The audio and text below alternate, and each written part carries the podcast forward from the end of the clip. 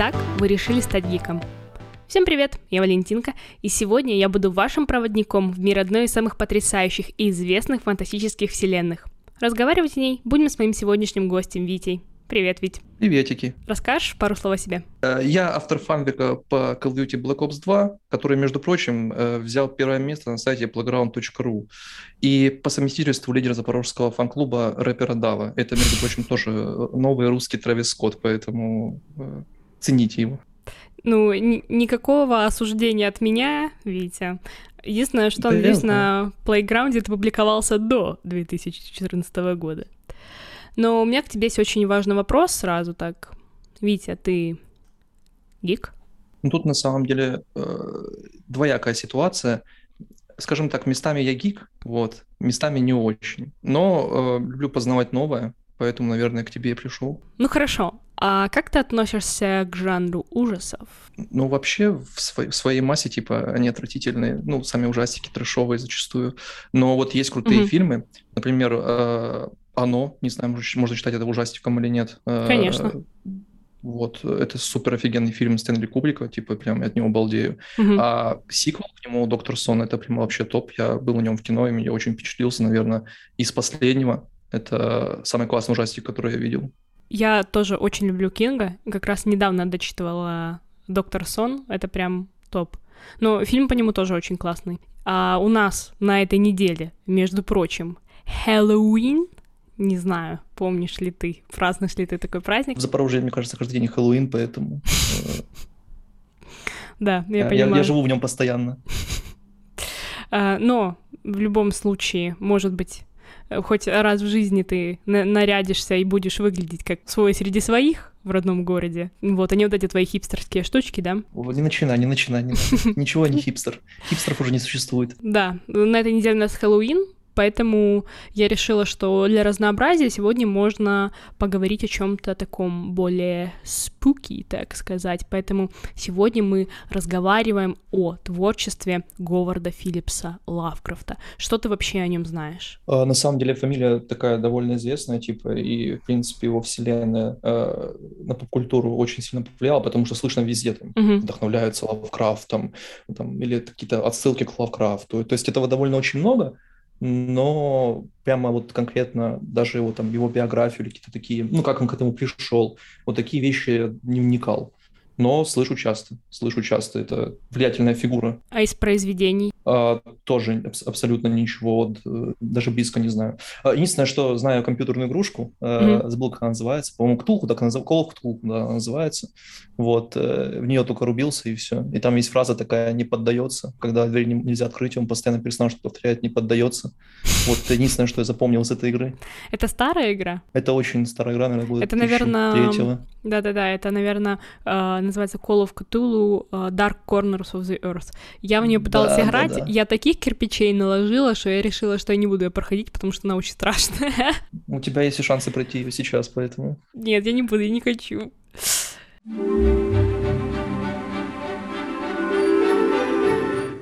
Прошлом выпуске мы говорили о том, сколько всего повлияло на э, игру Dark Souls, а сегодня возвращаемся уже в реалм произведений, которые сами повлияли на нашу культуру, как ты очень справедливо заметил.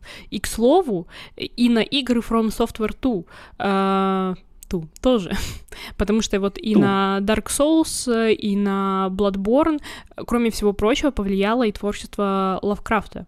И вообще оно везде. Ну вот ты точно прям сказал, начиная от самых просто самых задротских вещей, типа ролевых сеттингов, и заканчивая самыми популярными книгами, играми и сериалами.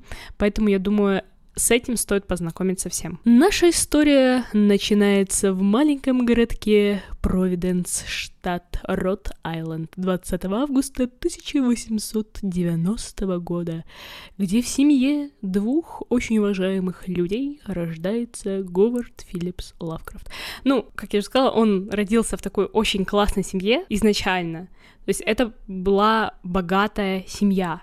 И у Лавкрафтов, и у Филлипсов была идеальная репутация, у них были деньги, там такая типичная семья конца 19 века, аристократы, которые при- пришли еще там с в Великобритании, да, тогда они приплыли в Америку, и вот они себе спокойненько жили.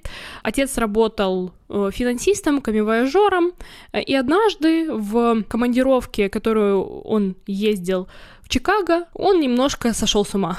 Ну, то есть у него случился нервный срыв, и его поместили в лечебницу в родном городе, в Провиденсе. А через несколько лет он там же в ней и умер, э, скончался, но не от сумасшествия, не какой-нибудь там шизофрении или чего-то, а от сифилиса. вот, так а как вот бы... это интересно, а, а, а есть детали этой истории? Вот, э, Почему, он, почему от сифилиса, от, да. откуда у него был сифилис, непонятно. Да, ну, да. ну как бы догадайтесь ладно. сами.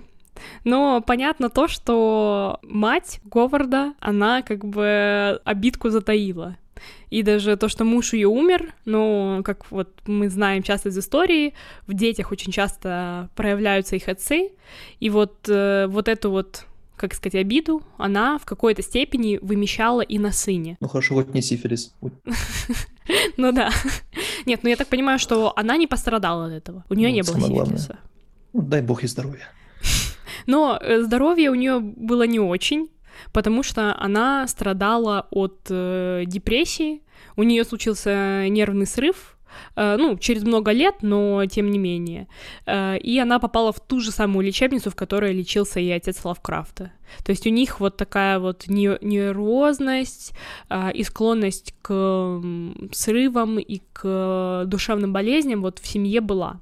Хотя э, более старое поколение, ну, не наблюдалось такого, по крайней мере, не знаю, я не нашла таких сведений, вот. Ну, а пока этого еще не произошло, после смерти отца э, мать и маленький Говард э, вернулись в родной дом к семье вот матери, и у него было такое, в принципе, вот первые годы его жизни, там отец э, немножко съехал на бикрень, где-то ему было два, вот, и он воспитывался, по сути, в любящей семье. Особенно вот дедушка его очень любил, он ему прививал там любовь к чтению, всякие истории рассказывал, то есть он был очень умным. Э, его как бы на домашнее обучение отправили, потому что он, по-моему, пошел в школу, заболел, его вернули обратно домой, и так он до определенного момента и не ходил в школу, а потом, когда опять в нее вернулся, уже последний последних классах у него произошел нервный срыв, и он точно так же даже не закончил школу, от чего, э, чего очень долго стыдился впоследствии, и тоже это очень ну, большой отпечаток на него э, наложило принятие себя. Вот. Ну, как я уже говорила, в принципе, детство у него было такое неплохое. Э, мать, конечно, к нему относилась странновато, потому что она, с одной стороны, его любила и очень опекала, но с другой стороны, она на него именно гнала. Ну, то есть она там рассказывала, что, ну, вот мой сын э, страшный, там, он некрасивый, там, ни, ни, ни на что не способен. Ну, так вот, вроде бы, как очень сильно заботилась. В целом детство неплохое у него было, как ты заметила, да? Поэтому... Да. Ну, кроме вот э, отношений с матерью, они, конечно, были, ну, такие, неоднозначные, я бы сказала. Ну, в том числе и потому, что она вот видела в нем своего мужа, который, мать его, где-то подцепил сифилис, пока ездил там с командировкам ну, за границей. Ну, бывает. С, с чем батя не бывает, поэтому это нормально абсолютно. Э, не знаю, своим было? Хороший вопрос, я спрошу у него. Там в гостях. Такой, батя, у меня к тебе вопрос. Ты... Да. Гик. Э, мне сегодня на работе одна коллега сказала, что у нее батя большой фанат Дарам, и я прям выпала в осадок. Дарам это, это, это что такое, напомню Это мне? корейские э, сериалы.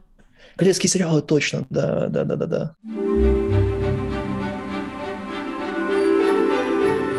Я уже сказала, что после школы Говард остается один, мать отправляется в лечебницу э, и вскоре умирает, э, при том, что умирает тоже, опять же, не связано никак с э, душевными болезнями причин. У, у нее какие-то были проблемы с селезенкой, и во время операции по удалению селезенки она скончалась. Ну, в общем, к моменту, когда мать Говарда умирает, э, дедушка уже тоже скончался, и семья оказывается в очень бедном положении, потому что от вот той величавости и вот тех состояний, которые были в детстве Говарда и которые вот передавались из поколения в поколение, практически ничего не осталось. Семья была в долгах, семья уже на тот момент переехала в такой маленький домик, э, ну, в том же Провиденсе он там всю жизнь практически там прожил, э, но стала жить гораздо скромнее, и это тоже наложило определенный отпечаток на Говарда, потому что нужно понимать, что его воспитывали вот в таких вот очень э, аристократических, пуританских в какой-то мере идеалах, да, и он всегда воспринимал себя как джентльмена, как аристократа, как что-то высшего ранга, вот, поэтому, конечно же, это не могло не наложить свой отпечаток. И вот всю жизнь, по сути, свою он чувствовал себя недостойным, чувствовал себя каким-то никчемным и пытался все время вот это вот урвать зубами какую-то свою остатки гордости, скажем так. Но возвращаясь обратно к истории его жизни, он как раз-таки вот в этот период, когда семья оказывается без гроша, когда он э, там не оканчивает школу, ну вот э, в районе не знаю, своего юношества, начинает писать. И он сначала пишет э, какие-то коротенькие рассказики, потом э, у него такой проявляется период поэзии и коротеньких эссе, как-то он переходит к этому, а потом, вот как раз-таки к 21 году, когда умирает его мать, он начинает писать первые свои такие серьезные рассказы и отправлять в журналы, где их и публикуют. То есть он уже начинает публиковаться, и это ему начинает приносить какое-то Э, маломальский доход. Кроме этого, он подрабатывает э, типа гоустрайтером, редактирует э, статьи всякие журналистов и, и других писателей, потому что вот у него это всегда очень хорошо получалось. Это, конечно, оплачивалось не очень хорошо, в том числе и потому, что он сам никогда не мог себе выбить копейку побольше. Вот, но у него это хорошо получалось, и он это продолжал делать. При том, что э, вообще этого дохода от писательства было абсолютно недостаточно. Он просто жил на каких-то самых дешевых консервах э, и воде, и все. Но э, пойти на какую-то работу, которая бы была, как сказать, низкоквалифицированной, но за которую платили деньги, ему не позволяла просто гордость. Нормальная работа на завод, к Форду, пожалуйста. Вот мог бы. Машины собирать. Может быть, все послужилось мог, бы по-другому. У нас так полгорода живет и нормально. Иди к Тулху. Да, а так э, остался гордецом, при том, что э, его все еще вот это вот остается у него это невроз, э, остается такая неудовлетворенность постоянная. И мучают его, кстати, и кошмары, которые потом выливаются в его часто произведения. Ну, конечно, консервы с тушенкой. не, не факт, что там была тушенка, но да, я думаю, не то, что у него хватало денег на мясо. И в тот же момент он начинает переписываться с очень многими людьми, с другими писателями, вот он вливается в эту писательскую тусовку, э, и э, в этой тусовке он встречает женщину. Он встречает женщину. О, как? Женщину да. в тусовке писателей? Да. Знакомиться. это невозможно. С... Ну вот э, тогда шутка, это шутка, спойлер, это шутка. Шутка, это шутка. Да ты шо, Витя? У меня сейчас все сразу меня заканцелят, и все, типа, и больше на плейраунде не смогу писать свои э, фанфики. Оно мне надо. Там уже этот... Но вообще... Э, сексизм не в почете. Осуждаю, вообще осуждаю. Мы осуждаем сексизм, фу. Да. Все сексисты, вы должны гореть в аду, и вас должен к туху там пытать тысячу лет. Все, я свой, свой манифест озвучил. Ну, Ктулху не в аду живет, но это, об этом мы еще поговорим. Вот, вот поэтому я к тебе пришел, чтобы больше таких ошибок не допускать и унижать людей э, других э, красиво. Да. Ну так вот он знакомится с этой Соней, Соней Грин, э, и инициатором в их отношениях является именно она. То есть не то, что он там за ней ухаживал или как-то проявлял к ней внимание, она была его еще старше на 7 лет, она уже побывала замужем, она увидела симпатичного, талантливого молодого человека и такая, а ну-ка сюда-ка иди-ка. Вот, и там мало-помалу, то в гости его пригласила, то там э, погулять сводила, там пофлиртовала, и он у нее, короче, оказался в кармане, потому что Говард был, кроме всего прочего, еще и очень такой застенчивый, э, пуританский взглядов, такой вот он какие-то э, публичные проявления чувств, он от этого не признавал, э, отношений никогда, я так понимаю, не имел, э, ни до, ни после, вот, э, Сони. И поэтому так легко, собственно говоря, сдался.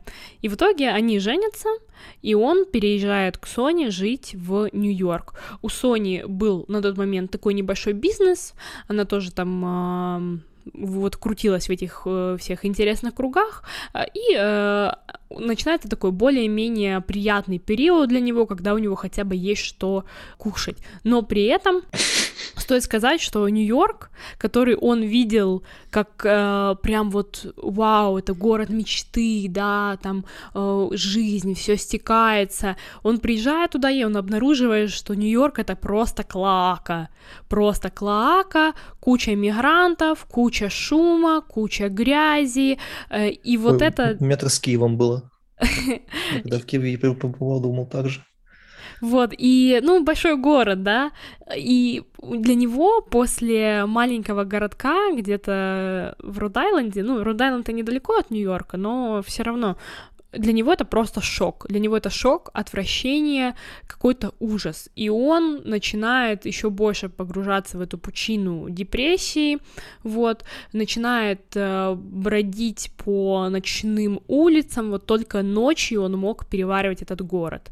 Но, тем не менее, какое-то время он там живет, еще сильнее вливается в эту тусовку, еще э, успешнее начинают продаваться там э, в журналы его рассказы, и как-то жизнь постепенно налаживается до определенного момента, когда Соня лишается своего бизнеса, она, короче, прогорает, и ей предлагают переехать э, там в я не помню куда, по-моему, в Оклахому, то есть куда-то Центральная Америка, ну, не Центральная Америка в плане Центральная Америка, а в Центральные Штаты.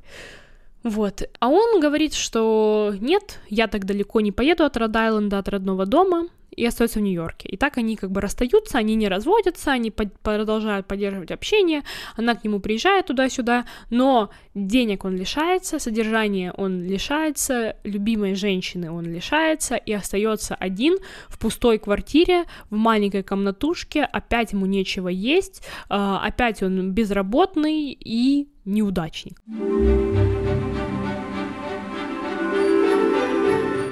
Какой-то момент он решает, что он больше так не может, и возвращается обратно в Провиденс к своим тетушкам, где, собственно говоря, он и проживет остаток своей жизни в маленьком городке, который был так для него близок, дорог, который он считал своим родным домом, но при этом как был он бедняком таким, так и остался, потому что все те же его преследовали проблемы.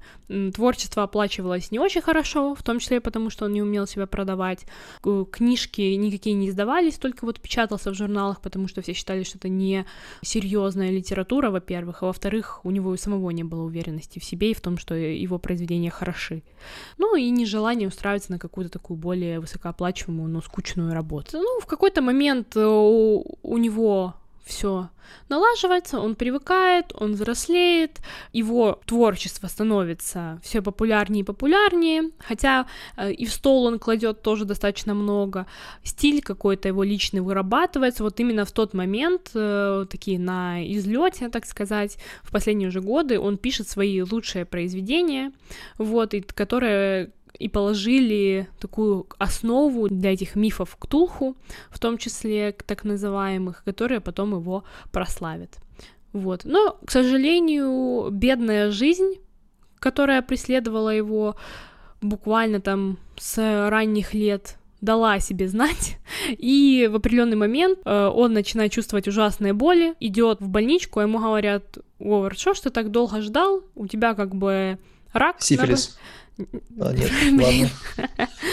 Нет, у него был э, рак кишечника, который вот как раз-таки был, по сути, испровоцирован вот ужасным питанием, плохой заботой о здоровье, вот, и он в течение там нескольких дней буквально, с тех пор, как он обратился в больницу, 15 марта, умирает в возрасте всего лишь 46 лет. Таким Ого. вот малопризнанным, практически неизвестным писателем в маленьком городке в Америке умирает человек, который впоследствии окажет невероятное просто влияние на всю мировую литературу и всю культуру нашу, которая у нас сейчас есть. Пока ты рассказывал вообще про его жизнь, я даже потихоньку начал эмпатией пропитываться, и мне немножко жалко его стало. То есть да, чувак пытался всю жизнь убежать от бедности, по итогу это ему чуть удалось, и все равно бедность его нагнала, и он от этой же бедности и скопытил. Э, очень мрачно.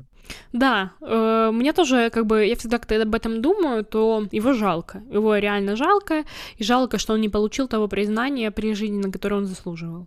Но, с другой стороны, если честно, то большая доля в этом есть его вины.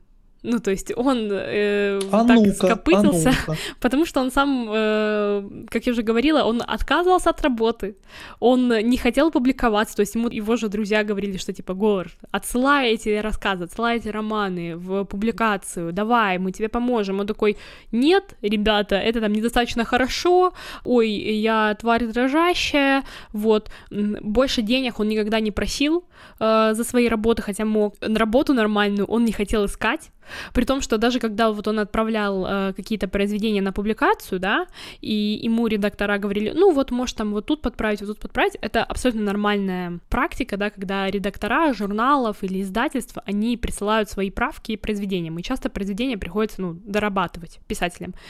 Но он всегда говорил, нет, это последний вариант, то есть это уже идеально, я ничего менять не буду. И кроме того, чувак сам по себе был не очень приятным человеком. Вот он, как я же сказала, он был такой педантичный, сноб, вот он был такой, он был ужаснейшим, просто нереальным расистом, прям вот на уровне... Осуждаю, осуждаю, фу, прям вот на уровне какого-то нацизма или фашизма, то есть он, особенно его, после его э, лет жизни в Нью-Йорке, да, там, где очень было мигрантов, и он, э, очень много осталось этих вот писем его, потому что он их много писал, как, там, где он писал о том, что фу, вот эти вот типа звери, вот их нужно прям уничтожить, как бы я хотел, чтобы они там в, свою, в своем говне там задохнулись и все, ну вот прям вот ужаснейшая, ужаснейшая вещь он писал, то есть с одной стороны, это было нормально для того времени так вот относиться, э, и в чести Лавкрафта к концу жизни его взгляды, они гораздо смягчились, и он даже говорил о том, что, ну, мол, типа, был неправ, и как мне жаль, что у кого-то эти письма останутся, как бы я не хотел, чтобы они когда-нибудь всплыли и меня вот так вот помнили. Но тем не менее, но тем не менее, вот это вот его э, такое, знаешь, как на английском говорят, bitterness, и вот э, такая озлобленность, она с ним прошла э, через всю жизнь. Вот, поэтому я говорю, что он был не таким вот классненьким и бедным чувачком. Давай мы пока забудем про его вот эти грехи все, э, по крайней мере, на время подкаста, и не будем э, не, не будем раскапывать его вот эти темные уголки. Тем более он, рас, он раскаялся, заметь, он раскаялся к концу жизни, да? Да, он раскаялся. А, можно, можно просить его за это, как бы он понял, какую ерунду он совершил, и говорит, все, я, я больше так не буду, и больше так не делал. Ну и к, как сказать, если кого-то это все-таки напрягло, и кому-то от этого станет легче, то, как вы понимаете, чуваку досталось тоже сполна. И он далеко не шиковал и не жил свою сладенькую жизнь, а всю, как сказать, жизнь провел в ненависти к себе, отчасти в ненависти к миру и в безызвестность.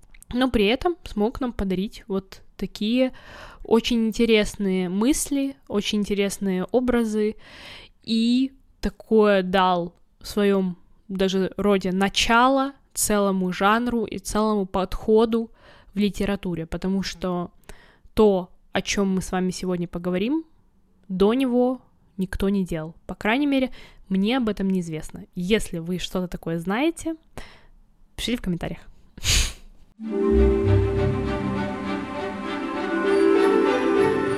Ну, конечно же, творчество Лавкрафта и его мифологию связывают прежде всего с так называемыми древними богами. Вообще вот у него очень сильно такая даже не религиозный аспект, потому что боги в понимании Лавкрафта это не боги типа создателей или боги где-то на туче или что-то такое.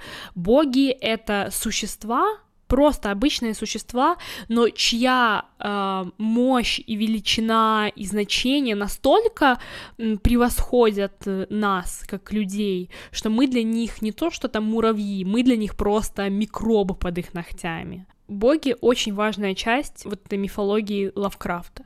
И самый главный бог, так сказать, в этом пантеоне — это Азатот.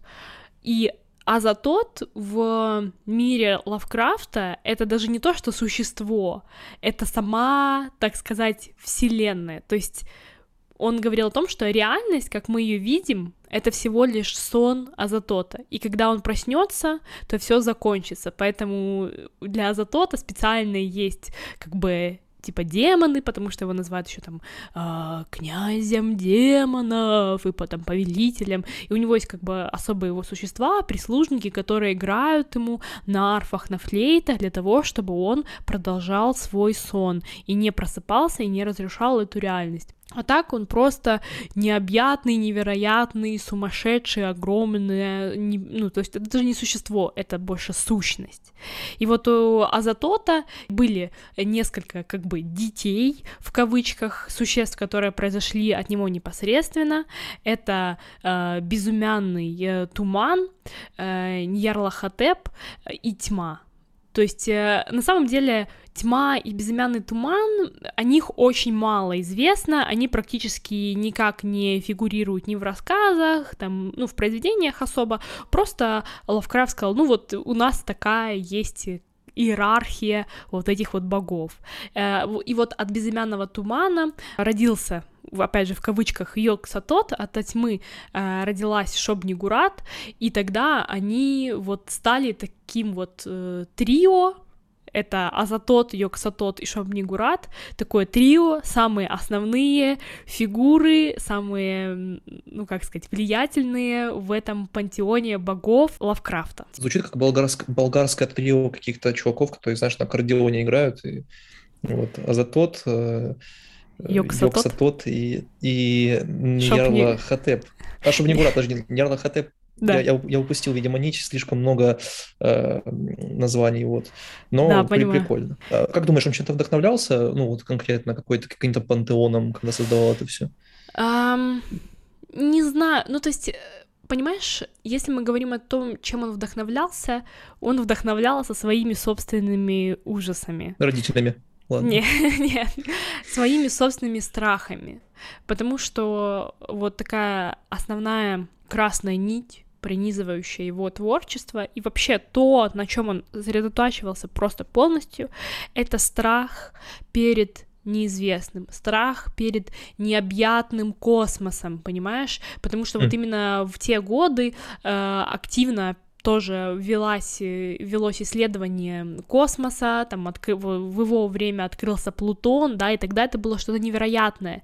Люди, они только-только потихонечку выбирались за пределы Солнечной системы в своих познаниях, и уже тогда он чувствовал вот это вот невероятное давление, когда ты понимаешь, что ты поднимаешь голову вверх, а там не просто небка и тучки, а там просто такие масштабы вот этой вот вселенной и бескрайней черной пустоты, пустоты, да, и каких-то планет и звездных систем, которых мы не знаем, что находится, мы не знаем, что из них может прилететь и что нас может захватить, вот это вот его супер напрягало. Его супер напрягало это, и вот в частности, допустим, а, Ярла Хатеп, да, он такой тоже одна из очень э, выдающихся фигур, очень часто всплывает в произведениях э, Лавкрафта, и он очень часто всплывает и в произведениях других авторов, то есть очень часто его так э, заимствует этот образ. Вот в частности, кстати, в Бладборне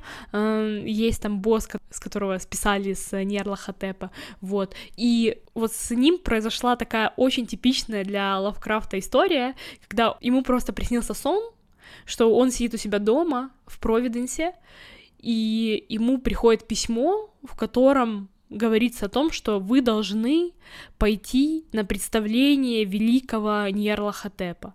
Вот, что он будет показывать какие-то там неизвестные, а, невообразимые тайны демонстрировать, да, и он это говорит... ему сон, да, снился? Да, это, это, это ему снится сон. сон.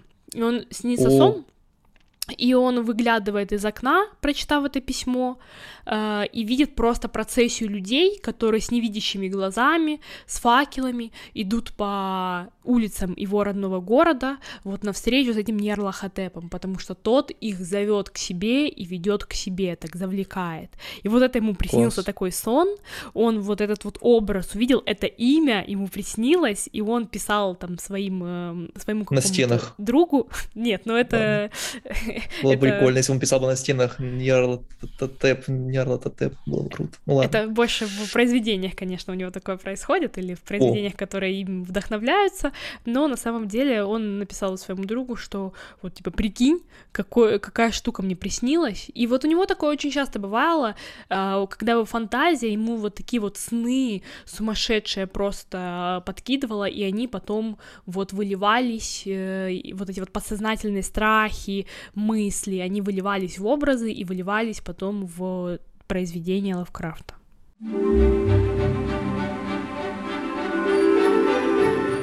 У Затота, как я говорила, еще были двое таких его главных последователей в кавычках детей, это Йоксатот и Шобнигурат. А, и Йоксатот, если Азатот — это вся Вселенная, то Йоксатот — это якобы центр Вселенной.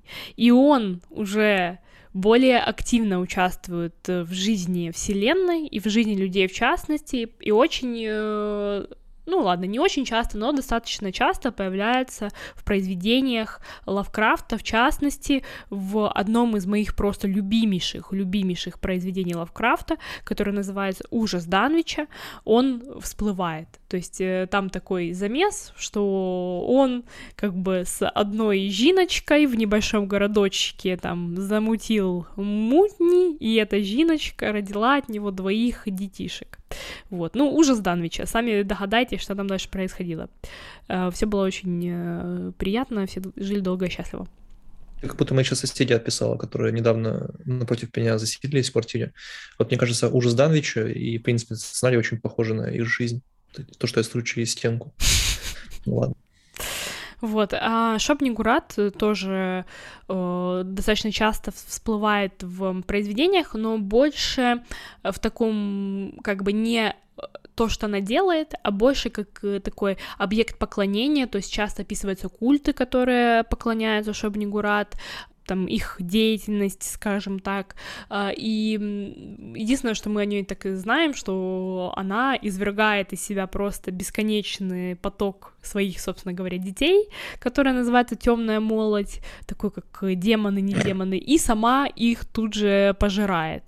Вот, такая очень приятная молодая леди, так скажем непонятно, что с ними произошло дальше. Вот мы знаем только, что они оказались где-то заперты в каком-то другом измерении или где-то очень-очень далеко, да, то есть, ну, мы знаем, что Азатот спит, э, с ним что-то происходит, и, и узнаем, что, в принципе, Йоксатот и Шопнигурат иногда появляются, как это проявляется в мире, но они не здесь, они как бы за гранью где-то. Непонятно, что именно произошло, то ли они сами решили, что им стоит удалиться, скажем так, от э, реального физического мира и выйти на какой-то абсолютно другой астральный план или какие-то там неведомые дали измерения удалиться, э, или э, есть такая теория, что они столкнулись с, со своими же творениями, которых, которые называются Великие Древние, то есть они создали, скажем так, малых богов, да, которые потом с ними вступили в противостояние, и, по сути, их вот в этом параллельном мире, в другом измерении заперли, и сами захватили этот мир. Такая вот история. Среди других э, таких очень известных образов, я бы сказала, но э, более божественного проявления, да, и мощи. Есть еще такой э, очень известный образ, персонаж, его зовут Хастур, и образ Желтого Короля, он был придуман не Лавкрафтом, Но Лавкрафт сделал очень много для того, чтобы его, опять же, всплести в свою мифологию, а, развить его историю, то есть что это а, там существо, опять же, э, как чаще всего проявляется как черный вихрь, и оно появляется на Земле, оно может селяться в людей, и не только в живых людей, оно может там поглощать чужие сознания и преследовать тех, кто читает желтую книгу или там носит брошь Хастура, и живет он там в неведомом городе Каркоза, вот, и вот часто достаточно появляется на Земле и какие-то свои делишки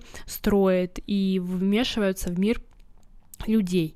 И, к слову, про влияние, именно вот видение Хастура и переосмысление Хастура как такого черный вихрь, который живет в городе Каркоза, оно, в частности, вот, кстати, появляется в сериале «Настоящий детектив». Вот первый сезон, если вы пересмотрите, да, то там да, да, вот черный вихрь, вот это вот все, да, и вот такие вот маленькие как сказать, намеки, заимствования. Пасхалочки пасхалочки, они просто везде. Если вы начинаете это читать, вы начинаете это видеть, и от этого просто никуда не деться. Точно, как вот мы говорили с вами о докторе Кто, та же просто фигня, но только в гораздо больших масштабах, просто невероятных масштабах.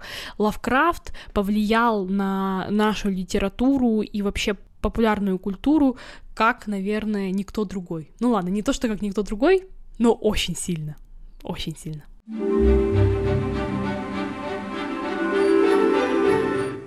это, Валя, конечно, все безумно интересно, да, вот я с удовольствием послушал, но меня вот, э, ради чего, собственно, сюда пришел, меня интересует э, Ктул, вот что это такое, вот, ну вот... Кстати, вот недавно где-то читала, что э, каждый раз на выборах где-то, то ли в России, то ли что, э, есть стабильно, типа, врывается какой-то мемчанский, типа, голосуйте за Ктулху, хуже все равно уже не будет, вот что-то такое. А, на самом деле, да, наверное, самый такой яркий образ, который непосредственно от Лавкрафта пришел и вылился не в виде каких-то пасхалок, а в виде вот именно такого состоявшегося персонажа, это как раз-таки Ктулху. И, к слову, «Зов Ктулху», э, то произведение, из которого впервые мы узнаем об этом существе, оно в какой-то мере очень сильно тоже сыграло на популярность Лавкрафт, пока он был жив. Вот. Так что такое Ктулху? Ктулху, по сути, он один из потомков того же самого Азатота. То, что я говорила, а, вот есть вот там Шабнигурат, Йоксатот, и они как бы породили тоже много существ, и какой-то там, условно говоря, праправнук Азатота, э, это есть Ктулху. Ктулху — это такое существо, вы наверняка его видели, для тех, кто не знает, это такое, как сказать, полудракон, полуантропоморфное существо, полуосьминог, да, у этого существа три половины, как говорится, спит в своем подводном городе Рельех и ждет, пока он будет пробужден.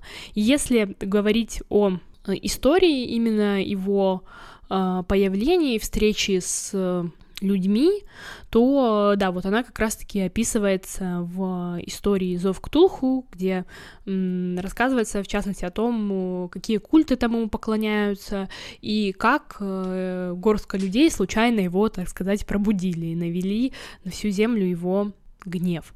А вообще его появление на Земле оно случилось невероятно давно, и, конечно же, ник- никто не рождался, и никакие существа, вот эти вот древние боги и всякие, не знаю, монстры в кавычках, да, они не с Земли, ничего Земли, все из каких-то далеких звездных глубин однажды сюда прибывает, и не только сюда, то есть э, такая еще одна ну, как красная нить в творчестве Лавкрафта, да, что человечество, как и Земля в целом, это просто одна из мириад, миллионов, миллиардов планет, вокруг которой не вертится за всего Вселенной. Mm-hmm. Вот, и когда Ктулху впервые прибыл на Землю, он столкнулся тут э, с старцами. Так называемыми. Старцы тоже очень такая, сказать, ключевая фигура в творчестве Лавкрафта. Больше всего, наверное, о них было описано в повести «Хребты безумия». Э, и старцы — это именно та э, раса, которая, собственно говоря, и создала человечество.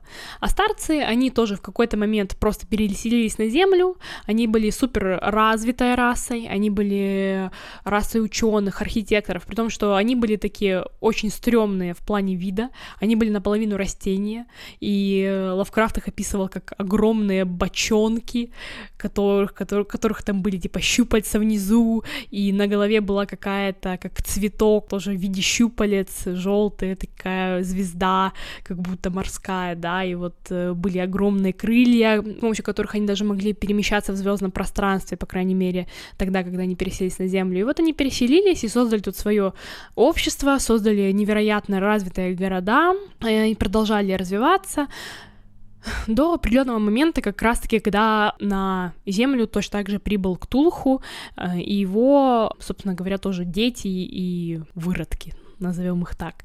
И тогда началась большая война, но так как силы были более или менее равны, старцы были очень развитой расой, то они решили заключить мир, и тогда Ктулху оставался суша на Земле, а древние захватили как бы моря и океаны. То есть они жили в э, воде, так как для них там была достаточно благоприятная среда обитания, хотя они могли жить везде.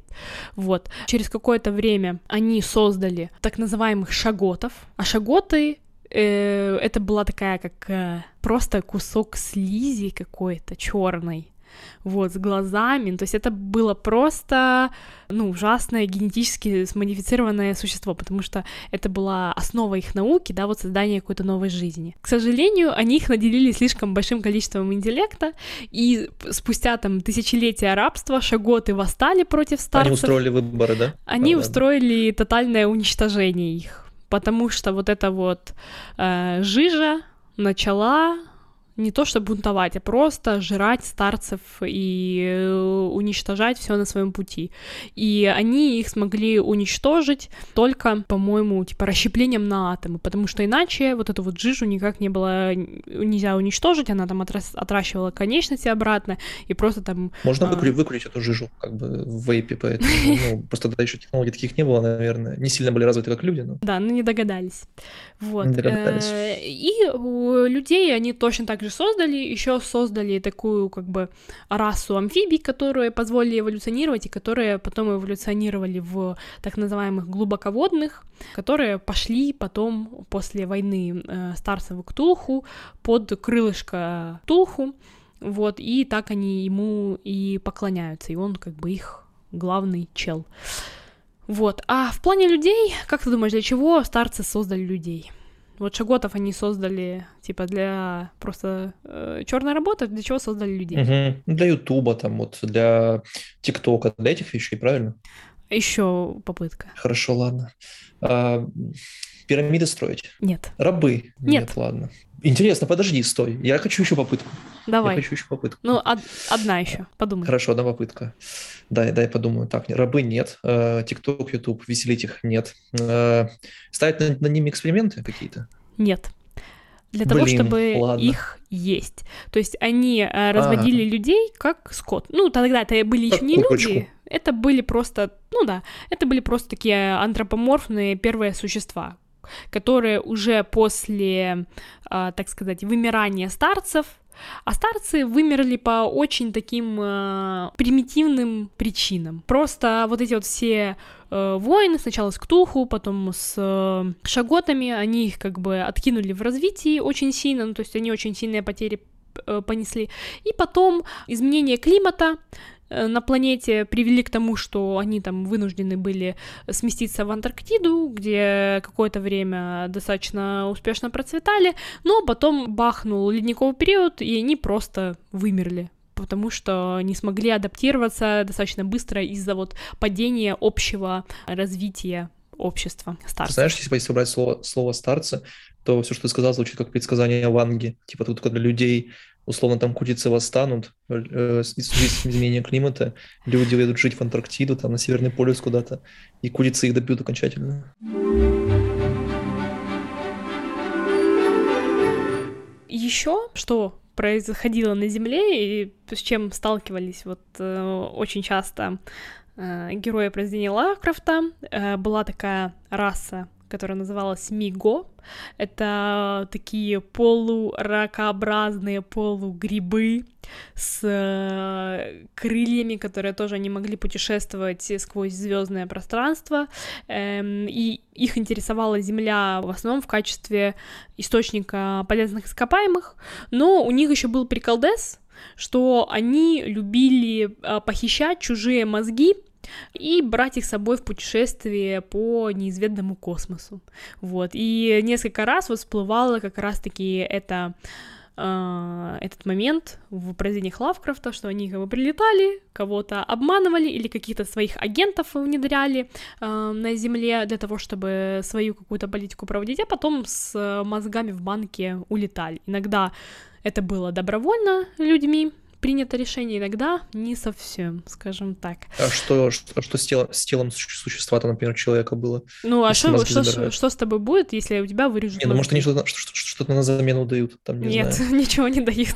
Кому дают? Просто я тогда начал бы подозревать каких-то своих знакомых, что у них украли мозги, э, миго, и они, типа, дали взамен просто воздух, например, да. Нет, к сожалению, ничего не давали, просто э, тело оставляло, оставалось валяться вот, ничего с ним не происходило. Но зато мозги оставались в полнейшем, как сказать, осознании себя, в полнейшем возможности восприятия всего, что происходит, но только ты никогда, по сути, больше не живой по-настоящему, потому что ты просто мозги в банке. Хорошая пенсия, мне кажется. Ну, такое. Особенно, прикинь, вот э, если они перемещались по космосу на своих крыльях, да, да и тебя куда-то увозят. Там не то, что, типа, есть какие-то корабли и мгновенные перемещения. Нифига. Ты просто бесконечно долго куда-то летишь в другую, на другую планету, знаешь, на этих крыльях. Так с ними можно под, под, потрындеть за все, как бы, ну, вот приятная компания. Представь, сколько неинтересного Слову, всего знают. они даже не умели разговаривать. У них не было даже своего языка. А, Они ладно, я- я общались. передумал. Знаешь, как они общались? Как? Перемигиваниями, типа, головы. У них голова меняла цвет, и они так общались. М, ладно, я передумал, я не хочу с ними никуда лететь. Вот, а еще э, стоит вот сказать, что они как раз-таки одна из тех рас, которые поклонялись Шобнигурат и вообще были очень, так сказать, в кавычках, опять же, религиозными. Несмотря на то, что они были невероятно продвинуты, у них, э, в частности, не- э, невероятно была развита хирургия, вот эти вот всякие, э, ну, не генные модификации, вот именно хирургические модификации и своих тел, э, и тел других существ, э, но при этом они вот сохраняли такую а, религиозности, там, культизм, э, жертву, вот это вот все. Вот такой вот интересненький момент. Вот. Еще одна раса другая, которая тоже очень часто всплывает, это так называемые великие, великая раса с планеты Йит. Такие интересные названия. Их прикол был, опять же, тоже связанный с мозгами, с перемещениями, но немножко в другом аспекте чуваки научились перемещать свое сознание в любое, в любое су- другое существо во Вселенной. То есть ты берешь свое сознание, перемещаешь в тело другого существа, а его сознание перемещается в твое тело. Вот. При том, что в определенный момент они научились перемещать вот сознание свое не то, что э, вот так вот, типа ты сидишь и рядом кого-то перемещаешься, а на невероятное расстояние. А потом пошли еще дальше и смогли перемещать свое сознание сквозь время. Тогда они тоже прибыли в определенный момент на Землю, создали свое общество в э, таких, э, в теле конусообразных таких существ, вот, потому что их собственная планета умерла. Но как бы они поняли, что близится катастрофа, и в какой-то момент увидели, что через 10 лет их уничтожат. А уничтожат их так называемые летающие полипы, от которых тогда страдало просто все население Земли. Ну, то есть, нужно сказать, что, конечно, вот эти все расы, они в какое-то определенное время а, переплетались, то есть старцы тоже там от этих полипов страдали. А, полипы, они, короче, были безмозглые, ну, короче, просто обычные, такие больше на инстинктах существа.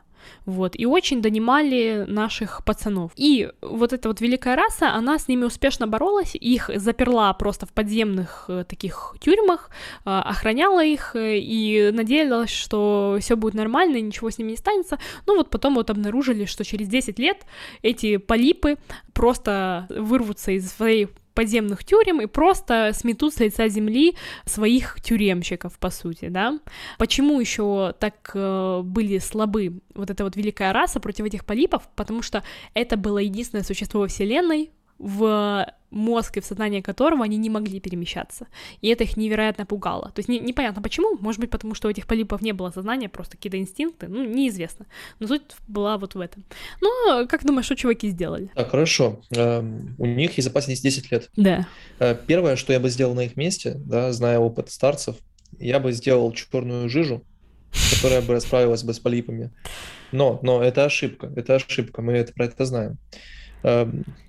Не знаю, съесть их может. Нет, что нет. Ладно. Они даже не до, не до конца были в физическом, э, если что, мире. Вот они были какие-то такие полуэфемерные, но при этом достаточно, как сказать, реальные для того, чтобы тебя уничтожить. Можно куда-то перенести в другое место просто и все. Да, они Они просто могут такие... везде где путешествовать. Тю. И они переместились просто настолько далекое будущее уже после смерти человечества, после там э, каких-то ну, невероятных притурбаций, там через миллиарды лет они просто переместились в другие тела каких-то паукоподобных существ. И когда э, вот эти полипы, они вырвались из своих тюрем и такие, все, мы всех уничтожаем, и такие, оп, а тут как бы только тела. И все, и больше ничего. Какие-то, ну, наверное, безмозглые какие-то эм, существа в, в телах вот этой вот великой расы. Да, Наверное, они расстроились очень сильно. я не думаю, что они могли расстроиться, но Ну, а неизвестно, что с ними дальше случилось, куда они делись. Я просто очень переживаю за полипы. полипы потом, полипов потом уничтожили. Я вот не помню кто. Возможно, как раз вот эти вот старцы, они уничтожили полипов. Ну, да, я же тебе говорю, там вот эти вот э, войны, притурбации одни с другими, с третьими, они были все время. А, И, и- и эти их полипов мог какой-то другой еще древний бог уничтожить, потому что их было очень много. Я рассказываю только какие-то интересненькие такие моменты о, о тех существах, которые часто встречаются в произведениях. Ну, в общем, если кто-то меня слышит, да, пожалуйста, сделайте спин про полипов. И очень, мне очень интересно.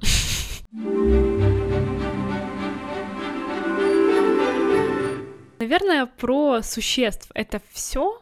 То есть, как я уже сказала, их, конечно, гораздо больше. Есть там какие-то ночные призраки, которые тоже вот э, Лавкрафт из своего детства вынес, потому что ему казалось, что э, ночью за ним они прилетят. Есть какие-то другие древние боги, вот, которые тоже иногда встречаются где-то. Иногда просто он придумывал какие-то сумасшедшие имена, которые непроизносимые, вкидывал и такой, оп, а посмотрите, как я могу. Но это такие самые, наверное, часто встречающиеся существа во вселенной Лавкрафта. И потом вот э, в других произведениях вы, скорее всего, встретите именно их. Но есть еще такие несколько образов, которые не связаны с существами, как, например, книга э, Некрономикон сумасшедшего араба Аль-Хазреда, которая потом просто разлетелась по всей поп-культуре. Не знаю, если ты смотрел «Зловещих мертвецов», Конечно, конечно. вот, там же все начинается именно с этого. Да, на Некрономику на самом деле много где вообще Да. э, так отсылка фигурирует. Это прям очень известная штука. А ведь это придумал именно Лавкрафт. Ну, то есть нету какого-то прототипа или даже название он сам придумал. Ну, то есть это вот чисто, чисто из его творчества. Хотя многие, наверное, даже слышали о ней и понятия не имеют о том, откуда она взялась.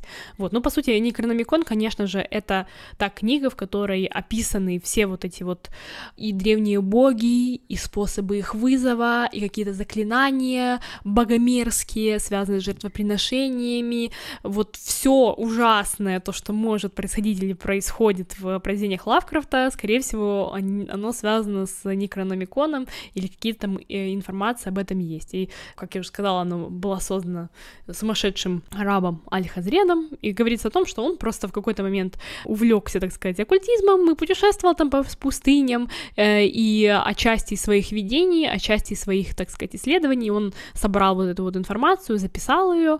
Кто-то говорит, что он записал ее там на коже людей э, и кровью девственниц это записал, да, ну, сейчас мы об этом не знаем, якобы оригинал был уничтожен, но с нее было сделано там 90 копий, и вот они растеклись по всему миру, и часто начинается или там во, во время произведения говорится о том, что вот там главный герой или э, кто-то из его окружения или там злодеи ищут как раз такую эту книгу или получают эту книгу или еще что-то. То есть на ней там очень много всего завязано. Хотя в других местах, да, это то, что говоря о правдоподобности опять всего выше перечисленного, да, особенно то, что касается древних богов. В других местах, и в частности в произведении «Сомнамбулический поиск неведомого Кадата», говорится о том, что все это херня собачья.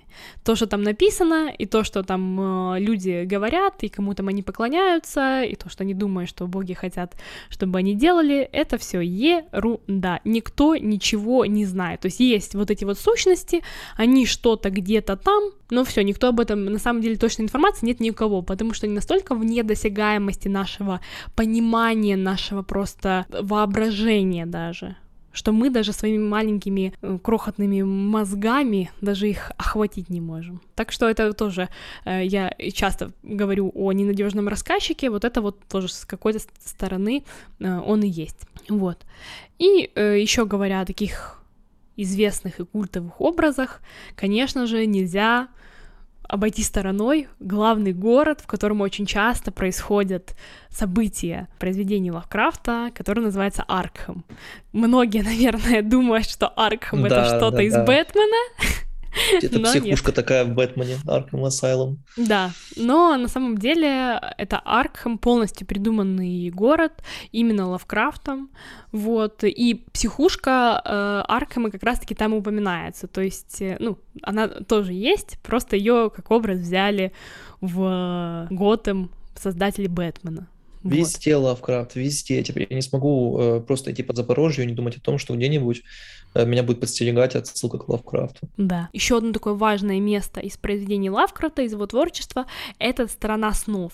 Вот мне кажется, вот этот вот цикл э, «Страны снов», да, вот этих вот сновиденческих произведений, он менее известен, ну как, среди обычного народа, чем э, древние какие-то боги, типа Ктулху, Азатота и всего вот этого. Меньше повлиял он, конечно, на культуру, но для меня лично он гораздо интереснее. Вот, кстати, там э, вот в этот цикл входит, ну, неофициальный цикл входит как раз-таки роман, который я уже упоминала, единственный роман э, Лавкрафта, который называется «Сонамбулический поиск неведомого Кадата», хотя там тоже очень много и про Азатота, и про Йогсатота, и там Ньярлатотепом встречается главный герой, но вот там просто нереальная атмосфера, как будто ты реально попал в сон. Оно, во-первых, сумасшедшее, оно наполнено какими-то сумасшедшими, яркими, классными образами, да, и вот происходит все как во сне, как будто кто-то взял и твой сон записал, а ты его сейчас читаешь, да, или ты читаешь чей-то другой сон. Это прям очень классное ощущение и невероятно интересный, в частности, вот этот вот роман очень советую, но не начинать с него, точно, не начинать.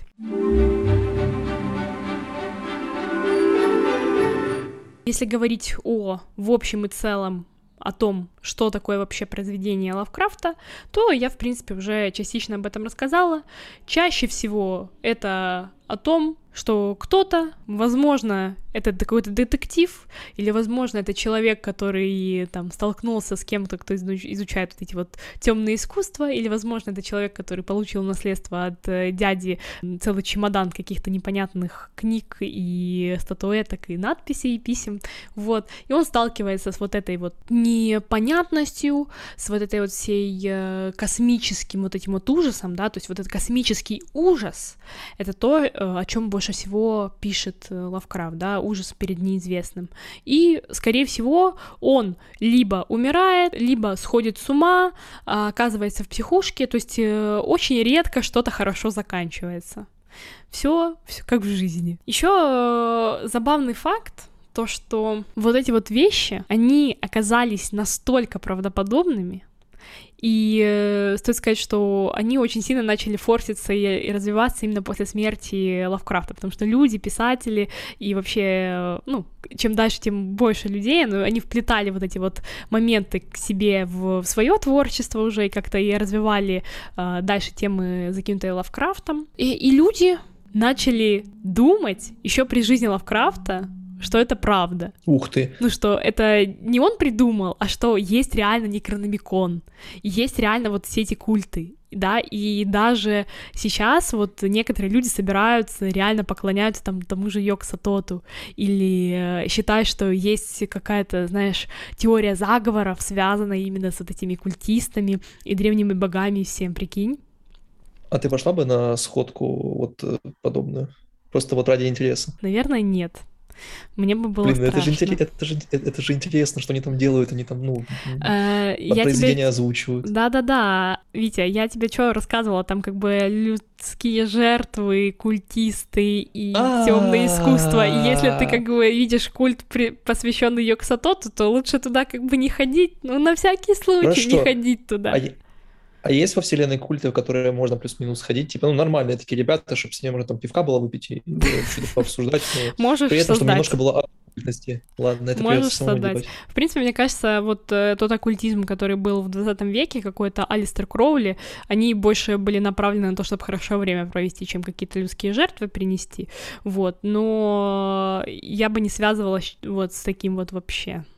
Не потому, что это может оказаться правдой, а потому, что люди сумасшедшие, вот и все. Да, представь же, на самом деле же было очень много таких культов, и были культы, которые действительно вдохновленные всей этой вселенной, ой, даже думать об этом не хочу, страшно. И, и в Лавкрафт еще при своей жизни писал письма и как бы заметки о том, что типа люди, нет, это все ерунда, это мне приснилось просто, короче, вы не чё, вы чё, вы чё, мне просто это приснилось, эй. Я просто а все, а все такие, да, да нет, значит, это на самом деле, типа, он нам так намекает. Ну да. Что, что нет. Он ну, короче, как и любая другая теория заговоров, это сработало. Класс. Вообще невозможно, невозможно переоценить то влияние, которое он оказал на нашу культуру, на другие произведения, но и самих произведений непосредственно по э, творчеству Лавкрафта, конечно, тоже достаточно много. Но при этом я бы не сказала, что есть что-то прям такое очень классное. То есть, на мое мнение, вот может быть пару игр, которые как-то приближаются по э, ощущениям и по вот этим вот темам к, тому, к той атмосфере, да, к тому липкому какому-то чувству, которое у тебя мурашками по спине прокрадывается, как это делают э, сами Лавкрафта произведения, это вот как раз-таки, наверное, Call of Cthulhu Dark Corners of the Earth, и еще в прошлом году, по-моему, вышла игра которая называется Stygian. Она очень классная, она не по какому-то конкретному рассказу, а просто по таким вот именно основным моментам, знаешь, то есть там э, сама завязка том, что город его шифтануло в другое измерение, вот. А, точно, да, я, я видел этот трейлер этой игры, да, да, да, да, да. И там ты как бы встречаешь там этих Миго, и там ты встречаешь самого Лавкрафта, и там ты там пробираешься в Мискатонский университет. Единственный минус этой игры то, что у них из-за недостатка, бюджета, это инди-игра, они очень просрали, просто просрали конец. Просто игра обрывается на пустом месте. Ты думаешь, тут как бы еще дальше самый замес пошел, а она просто типа все, конец. Ну вот все. Тебе скажу, что, что я видел это на Ютубе даже, сейчас вспомнил. Прикольно знать контекст, я теперь хоть контекст понимаю. Просто когда я э, прохожу игры на Ютубе, это мое главное развлечение в последние лет пять. Понимаю, да. Пользователем макбука, да, поэтому особо не поиграешь. Вот я прохожу игры на Ютубе, я как раз наткнулся на эту тоже игрушку, и угу. теперь пазл складывается. Я теперь понимаю хоть, что там светилось и бегало, и с чем нужно было взаимодействовать. А так, то, что касается фильмов, вот непосредственно по Лавкрафту, нормальных фильмов, как по мне, нет. Фильмов, которые были чем-то вот таким вот вдохновлены, есть классные. То, те же «Зловещие мертвецы», например, а, тоже нечто, вот нечто, если вы как бы сейчас в него окунетесь, да, то вы поймете, что там очень много таких тем. Так, ну вот предположим, хорошо, все мы это послушали, все, все хорошо. Э, я решил, вот буду вникать во вселенную. Угу. Мне вот прямо ну, вот самые азы, вот, вот базовые вещи, с которых я могу, в принципе, начать, да, и там уже решить, двигаться дальше или нет, чтобы я вот понимал, как вот entry-level штуки такие. Изи, изи. Э, начать, конечно, стоит лучше с прочтения. Конечно, очень много произведений, я уже сказала, там и игр, и ролевых, и настолочек. У меня несколько настолочек по Лавкрафту, это вообще топ, да, и это тоже какое-то порухождение, если как бы вы это сделаете, это тоже интересно. Но лучше, конечно почитать. Для самых маленьких, скажем так, это можно взять просто любой сборник рассказов и почитать их, но желательно несколько рассказов почитать, потому что, ну, какой-то один может вам не зайти, но если вы почитаете несколько, я уверена, что-то вам понравится. Но если вы готовы к чему-то э, большему и так э, больше отдаться на э, милость Лавкрафта, то я уже говорила, э, ужас Данвича — это просто то произведение, наверное, мое любимое произведение у Лавкрафта. Если вы хотите быть больше в теме и понимать больше отсылочек в массовой культуре, то это «Тень над Инсмутом». «Тень над Инсмутом», она рассказывается как раз-таки про глубоководных, которых я уже упоминала. И вот эти вот глубоководные, к слову, они тоже нереально часто встречаются в поп-культуре, начиная от «Игры престолов», да, и какого-нибудь World of Warcraft, и что угодно, и что угодно. А, и Сияние извне тоже очень топовое. Это какой-то рассказ, он просто побольше, по-моему, тоже. Или, может быть, маленькая повесть. Вот. Так что очень советую. Если у вас э, есть уже какой-то опыт в прощении Лавкрафта, и вы хотите какие-нибудь еще другие произведения посоветовать, пишите в комментарии. Пусть люди тоже знают. А, то есть, получается, это из себя представляет кучу, кучу гору рассказов, которые э, абсолютно между собой не связаны, и просто там в каждом фигурируют, фигурируют какие-нибудь э, злые монстры и, и прочее, вот эта оккультная жуть. Ну, некоторые связаны, в частности, в том же цикле про сны, да, но в большинстве случаев более или менее так. Это просто куча несвязанных рассказов, которые какими-то общими образами соединены. Но я вот хочу сказать, что они не злые. ну, то есть они стрёмные, да, но они не злые. Вообще в этом мире, да, в этой вселенной, которую создал Лавкрафт, нету зла. Для этих существ нету понимания зла. Они могут быть злыми с нашей точки зрения, потому что они пришли, условно говоря, нас там уничтожить или поработить, ну, как каким-то образом, да, или вот он проснется и все просто исчезнет к чертям, да, ох, мать его, он злой. Но они на самом деле не злые, им просто на нас посрать. Им на нас посрать. Мы для них как скот, или как муравьи, или просто как, э, знаешь, что-то там копошащееся по ногтями, что хочется сдавить. Вот и все.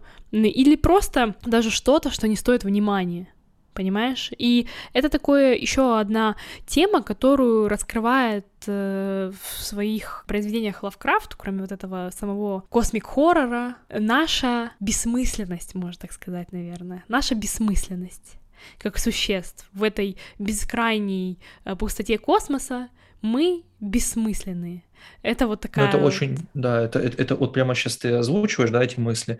Это такой лейтмотив, который присутствует в, в, в очень многих современных произведениях. Прямо вот то, что люди там ничтожны, да, есть какой-то какие-то там божества, которые вот все это как бы решают, и вот, вот этот концепт весь, вот прямо часто... Ну, к слову, это то, что я могу сказать э, по поводу сеттингов и по поводу тех вещей, с которых лучше начинать. Может быть, э, наши слушатели что-то добавят по смыслам и по произведениям, как я уже сказала.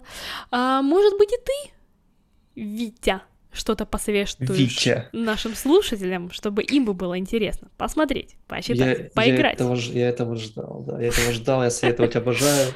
Всякую, всякую классную штуку, это, пожалуйста, ко мне. Ну, короче, я знал, я знал, я подозревал и чувствовал, да, что тема будет что-то такое оккультное, да, такое мрачное, такое тянущееся. И у меня есть три рекомендации, угу. вот, причем их можно между собой все комбинировать, но не все, как бы, но вот как минимум, там, что будет, собственно, туда входить? А, один музыкальный альбом, Э, затем э, небольшой сборник рассказов угу. и YouTube-канал. Э, Давай. Вот YouTube-канал и книгу комбинировать между собой не стоит, а вот музыку и книжку, в принципе, вполне можно. Вот, первое будет это музыкальный альбом, значит. Я как бы, знаешь, на поле чудес пришел и подарки сейчас раздаю, типа... Главное, чтобы это не банка огурцов. Да-да-да, мы подумали одно и то же, про огурцы. Вот, значит, Первое, музыкальный подарок, да, э, это альбом э, рэпера Лаки Мин, с которым меня познакомил мой очень хороший товарищ Егор, вот, э, Называется этот альбом, в принципе, довольно вот так вот просто «Сожги этот альбом». Uh-huh. Это прямо вот Лакимин сам по себе довольно мрачный рэпер, да, вот, и сам этот релиз тоже такой вот пропитан э, такой религиозной темой, такой там uh-huh. вот э, инструментал такой, который прямо вот по, по ушам тебе жужжит. И этот э, музыкальный альбом очень хорошо подойдет э, так, на фоне тихонечко, э, под чтение сборника рассказов про «Сталкер. Чистое небо». А почему, собственно, ты спросишь меня «Сталкер» Почему? и «Чистое небо»? При чем он тут? А я тебе отвечу, Валя. Давай. А, потому что, а, как, в принципе, многие вещи а, в поп-культуре, ну, Мгм. дов- сильно довольно, довольно многие, а, игровая вселенная Сталкера тоже местами, вот, а, скажем так, пасхалочками раскиданы вот эти отсылки тоже к Лавкрафту. Я скажем так, сейчас конкретно не вспомню, но, скорее всего, даже сама вот атмосфера, даже если там так выружку погонять, э, т- то вполне сразу будет откликаться, да, вот какие-то вещи, э, которые нас откидывают туда, к Окей, Лавкрафту. а YouTube канал? Я помню, был такой городок Инсмут, вот в этой игре Call of. Cthulhu. И там все вот ходили такие очень э, люди, ну, жуткие такие вот, жуткие, они, у них что-то, на они как-то вот на своей волне, что-то у них на своем уме. Да, да. И есть, есть один такой человечек на Ютубе, который вот очень напоминает жителя Инсмута. Э, Канал называется «В духовке у хохла». Пусть вас это название не смущает. Вот. э, Там, в общем... э, А сами все увидите. Э, Нужно это посмотреть один раз, Сюрприз. чтобы как бы... не- Да, не забыть никогда. Там явно, явно там вдохновленная вот вселенной Лавкрафта, 100% вдохновлен сам персонаж и весь его контент. Класс, аж захотелось. Если Да. вам удалось уже с этим чем-то столкнуться, пишите в комментариях тоже, как вам это понравилось. А тебе, Витя, большое спасибо за рекомендации. И вообще большое спасибо, что ко мне сегодня пришел. Тебе спасибо. Ну а на сегодня все. Подписывайтесь на наш подкаст на всех подкаст-платформах и на YouTube. Ставьте лайки, пишите комментарии, расскажите, в чем я была не права. И до встречи в следующей фантастической вселенной.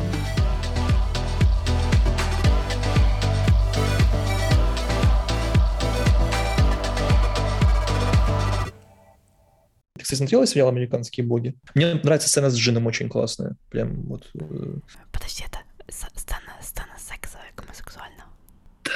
Да, это самое. Мне она тоже Ну, два, два, два, два мужика вот это шпекаются. Да, да, да, да. А еще у него глаза светятся там. А, кайф. Так, это, так, мне кажется, так у всех чуваков, которые с другими чуваками ну, занимаются, такие глаза подсвечиваются. Витя, если бы я тебя не Что, знала что, что? получше, могла бы что-то подумать.